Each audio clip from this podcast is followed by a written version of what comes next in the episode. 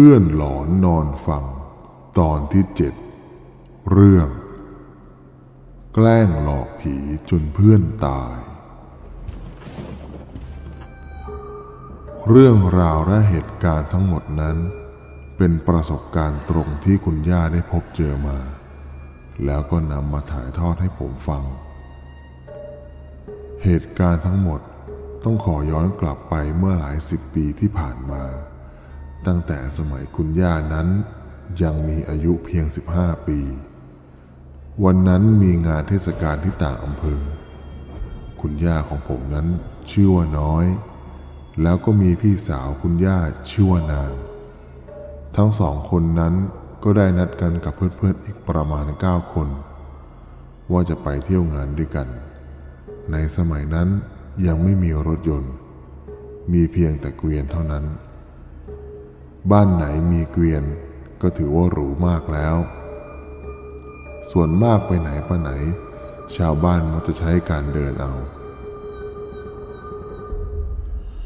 คุณย่าอาบน้ำแต่งตัวตั้งแต่ห้าโมงเย็น นั่งรอเพื่อนๆมารับ พอเพื่อนทุกคนมาพร้อมหน้ากันก็ออกเดินทาง ในมือนั้นถือตะเกียงกันไปคนละอัน แต่ไม่ได้จุดเนื่องจากว่าเป็นคืนเดือนหงาย ที่สามารถมองเห็นทางได้ชัดเจน แค่เอาไปกันไว้เฉยๆระยะทางจากบ้านคุณย่าไปถึงหมู่บ้านงานนั้น ห่างกันราวๆสิบกิโลเมตร ก็เลยมีหนุ่มคนหนึ่งในกลุ่มเสนอว่า ไปทางลัดกันดีกว่า ทางลัดเดินแค่เจ็ดกิโลเอง ทุกคนในกลุ่มก็ตกลง แล้วพากันเดินลัดทุ่งไป เดินกันไปคุยกันไป จนฟ้านั้นเริ่มมืดลง ยาเขาบอกว่าน่าจะใกล้ถึงแล้ว แต่ว่าพี่สาวของยาที่ชื่อว่านางนั้นเผอิญเกิดปวดท้องขึ้นมา ก็เลยชวนย่าไปเป็นเพื่อน ก่อนที่จะแยกไปนั้น แฟนของย่านางก็ได้แซวว่า ไปกันสองคนระวังผีหลอกนะ แต่ย่ากับพี่สาวก็ไม่ได้สนใจ รีบเดินไปทำธุระส่วนตัว พอทำธุระเสร็จ ย่าก็พากันเดินออกมา แฟนของย่านางก็มาแอบอยู่ด้านหลังต้นไม้ พอทั้งคู่เดินมาถึง แฟนของย่านางก็กระโจนออกมาหลอก คุณย่าทั้งสองเห็นเข้าก็ตกใจนึกว่าผี เพื่อนๆทุกคนที่ยืนรออยู่นั้น ได้ยินเสียงร้องกรี๊ดจากย่าทั้งสองก็รีบวิ่งมาดู พอย่านางเห็นว่าคนที่แกล้งนั้นเป็นแฟนตัวเองก็เลยดุเอาว่า กลางคืนแล้วทำแบบนี้มันไม่ดีนะ คนเฒ่าคนแก่เขาถือ พูดจบยังไม่ทันที่ทุกคนในกลุ่มจะก้าวเดินทางต่อ ประสาทหูของทุกคนในกลุ่มก็ได้ยินเสียงเด็กร้องไห้ พร้อมกันนั้นก็ยังมีเสียงฝีเท้ากำลังเดินย่ำใบไม้แห้งใกล้เข้ามาทุกขณะและทุกคนในนั้นก็คิดว่าน่าจะเป็นคนที่เดินลัดทุ่งมาเหมือนกัน ครู่เดียวก็ได้เห็นหญิงสาวคนหนึ่ง ผมยาวๆกำลังอุ้มเด็กเดินโผล่เข้ามาใกล้ หน้าตาดุมากเหมือนกับว่า โกรธใครบางคนที่อยู่ในกลุ่มเรา หญิงสาวที่กำลังอุ้มเด็กนั้น เดินเข้ามาใกล้เข้ามาใกล้ ทุกคนแล้วหยุดเดิน แล้วก็ตวาดใส่หน้าทุกคนว่า พวกเองเสียงดังทำจนลูกข้าตื่นย่านางเห็นเหตุการณ์แบบนั้น ก็เริ่มกระเถิบตัวเข้าไปใกล้ๆย่าน้อย แล้วก็หยิกที่แขนแรงมากๆ กระซิบบอกกับย่าน้อยว่า ให้ดูที่เท้าของผู้หญิงคนนั้น ย่าได้ยินแบบนั้นก็รีบก้มลงไปมองดูที่เท้าของผู้หญิงคนนั้น ที่กำลังอุ้มลูกอยู่ นี่เท้าของเธอ ไม่ติดพื้นเหรอเนี่ย แล้วจู่ๆก็มีเพื่อนคนหนึ่งในกลุ่ม ที่ในมือนั้นได้ถือตะเกียงที่จุดไฟอยู่ แล้วค่อยๆยยกขึ้นมาดูยาคิดในใจว่า คนที่จุดตะเกียงนั้นน่าจะเห็นเหมือนกัน ว่าเท้าของผู้หญิงคนนั้น ไม่ได้อยู่ติดพื้น พอมีแสงไฟจากตะเกียงสาดส่องทั่วบริเวณนั้น ทุกคนก็ได้เห็นถนัดชัดว่า ใบหน้าของผู้หญิงคนนั้น มีสีเขียวๆม่วงๆและสภาพร่างกายของเธอ ก็กำลังอยู่ในลักษณะที่กำลังขึ้นอืดเต็มที่ ตอนนั้นทุกคนทั้งกลุ่ม เหมือนกับติดอยู่ในภวัง์ ได้แต่ยืนดูผู้หญิงคนนั้นอุ้มลูก ไม่สามารถขยับตัวได้ แล้วจู่ๆเสียงเด็กก็เริ่มร้องดังขึ้น เสียงนั้นแหลมเล็กจนแสบแก้วหู มีเพื่อนคนหนึ่งน่าจะทนไม่ไหว ตะโกนดังขึ้นมาว่าวิ่งแค่นั้นเอง ทุกคนก็ได้พากันวิ่งหนีตายไปคนละทิศละทาง คุณย่านั้นได้ไปเหยียบตอไม้ไผ่แผลลึกยาวเกือบคืบ เดินต่อไปไม่ไหว พอดีมีผู้ชายคนหนึ่งที่อยู่ในกลุ่มเราเดินเข้ามาเจอ ก็เลยแบกขึ้นหลังไปด้วย พอถึงบ้านที่มีงาน ก็พบว่าเพื่อนๆอีกหลายคนที่วิ่งหนีต่างมารวมกันที่หน้างานกันหมดแล้ว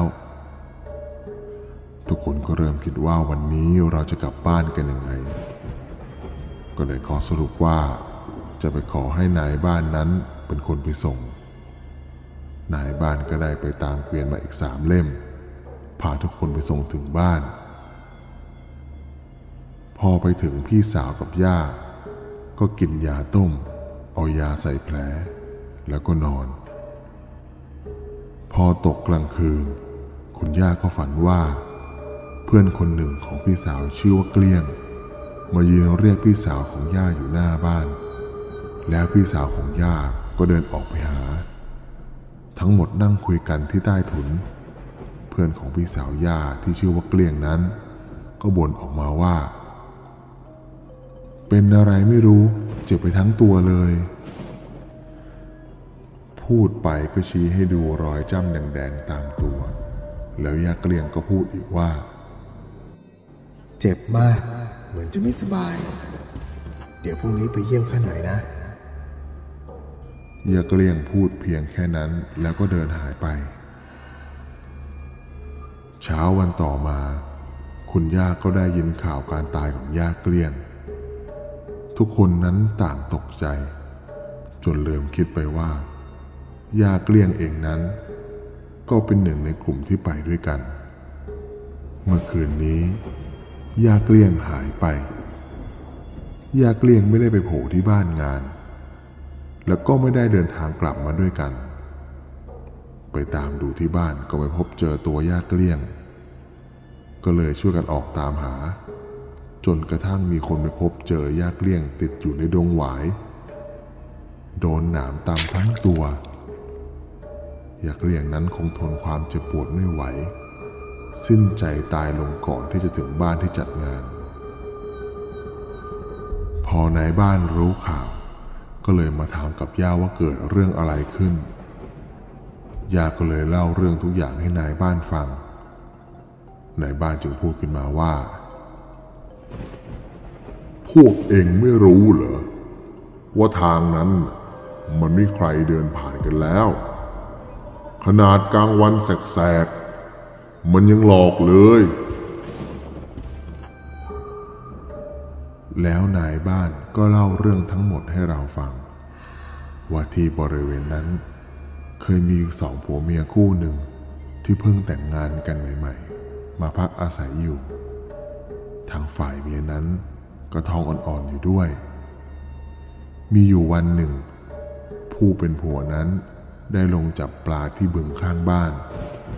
แล้วเผอิญทางฝ่ายเมียนั้น ก็เกิดปวดท้องขึ้นมา จึงเดินเข้าป่าเพื่อไปทำธุระ ทางฝ่ายผัวเห็นว่าเมียหายไปนาน จึงเดินตามเข้าไปดู ปรากฏว่าเห็นเมียของตัวเองนั้นถูกงูกัดตาย หลังจากทำพิธีศพเรียบร้อยก็เฮี้ยนอย่างหนัก จนทางฝ่ายผัวเองไม่สามารถอยู่ต่อไปได้ ฝ่ายผัวเล่าว่า หลังจากที่เมียเขาตายไปได้ไม่กี่วัน มีอยู่คืนหนึ่ง ขณะที่เขากำลังนอนหลับอยู่ ตกดึกเขาตื่นขึ้นมา ปรากฏว่าเห็นเมียที่ตายไปแล้ว มานอนจ้องหน้าอยู่ข้างๆ แล้วก็เสยะยิ้มให้ ใครจะไปอยู่ไหวนะครับ หลังจากที่พวกเราได้ฟังเรื่องทั้งหมดนั้น ก็พากันแยกย้ายกลับบ้านกันในทันที เรื่องราวทั้งหมดก็จบลงท่าเพียงเท่านี้นครับ